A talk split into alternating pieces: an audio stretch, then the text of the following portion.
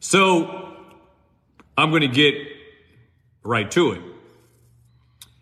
So I have been doing a series of live sessions on the doctrine of the seven year tribulation.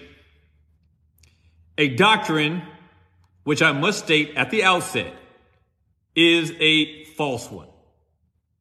And these series of messages are to, are to prove that very thing that the so-called seven year tribulation is the figment of a couple of men's imaginations, which has spread to become a massive teaching with an overwhelming following.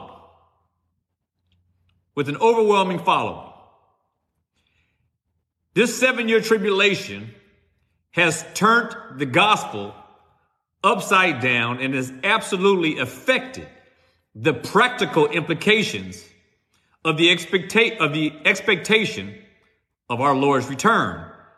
Also, it affects the way we live practically because so much of the things that are annexed to the seven year tribulation is taught by so many to be so far off into the future that Christians won't even be here when it happens. But I am here to tell you that there is no so-called seven year tribulation.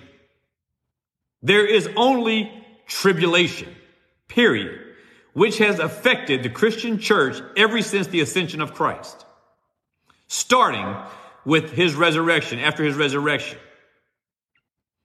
So now, the reality is that this so-called seven year tribulation is part of a systematic, if you want to call it that, teaching referred to as dispensationalism. Dispensationalism. And dispensationalism has done more damage to the teaching of the Bible than probably any other teaching ever invented by anyone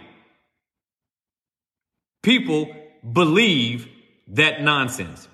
Essentially, at the root of dispensationalism, essentially, what it teaches is that there are seven separate dispensations of time.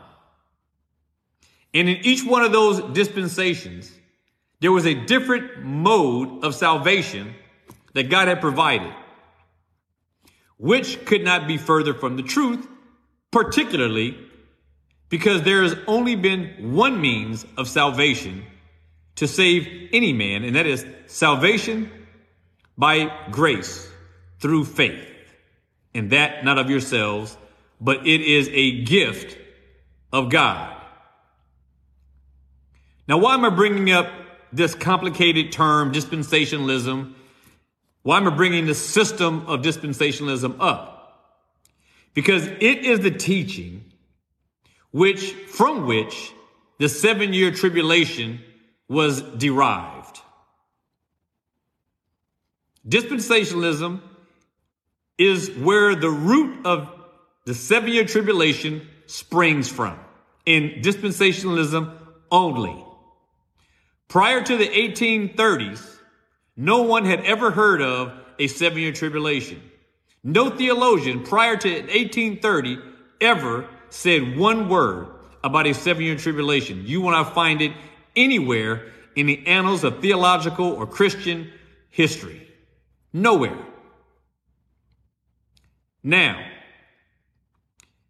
if you believe, as so many of you do, in a seven year tribulation, you get that understanding, in error though it be.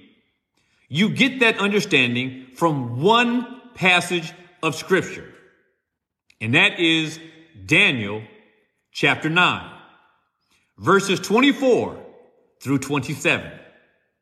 Four short verses from which the entire system of the belief of a seven year tribulation is derived. Nothing in the New Testament says anything about a seven year tribulation. Nothing elsewhere in the Old Testament mentions anywhere about a seven year tribulation. And in Daniel 9, verses 24 through 27, the word of God mentions absolutely nothing. Zero. Goose egg. As it pertains to a seven year tribulation. And yet, it is these four verses from which the whole system of teaching is derived. Daniel 9, chapter 24 through 27.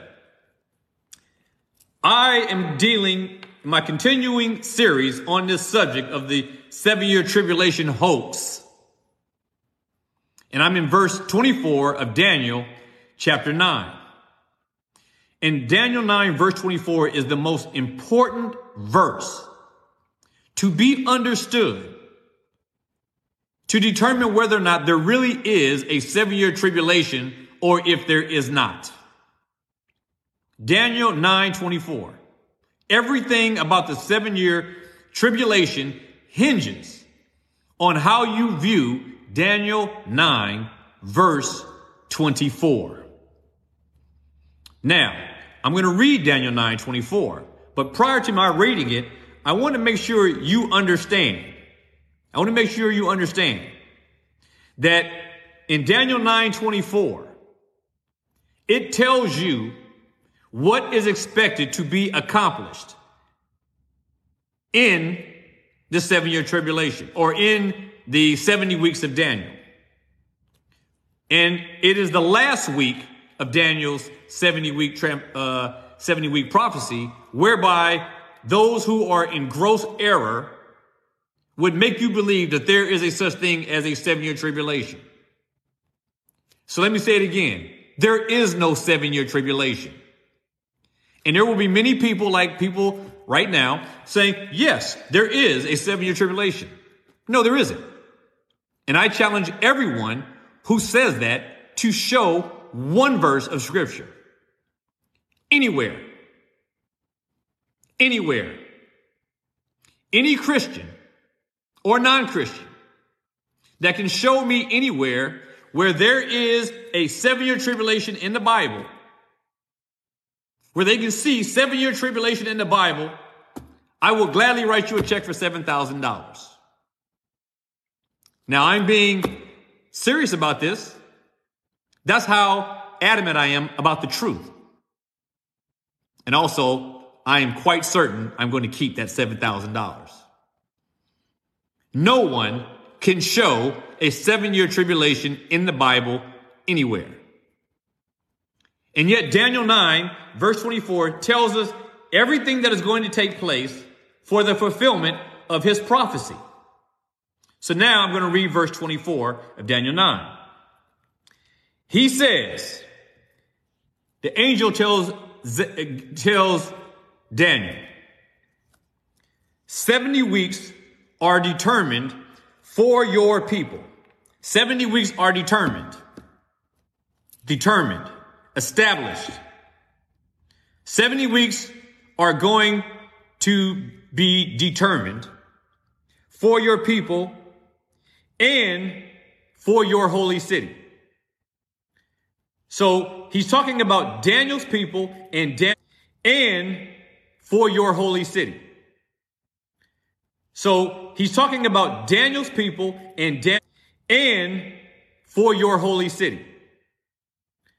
So he's talking about Daniel's people and Dan- not been sealed. You would have an argument. And lastly, if the anointing of the most holy has not happened, you would have an argument. All six of these items, they have either all been fulfilled, all of them, or none of them. Those are the only two options. They have all been fulfilled, or none of them have been fulfilled. If all of them, if neither of them have been fulfilled, then you have an argument for a seven year tribulation in the future. However, if as I am communicating to you today, that all of these have been fulfilled, then there is no seven year tribulation to come in the future because this prophecy has already been fulfilled. If I am wrong, none of these things has been fulfilled and you can argue for whatever you want to be yet future. But I have already done four segments proving that the finishing of the transgression, that making an end of sins, that making reconciliation for iniquity, and for bringing in everlasting righteousness, those things have all been fulfilled.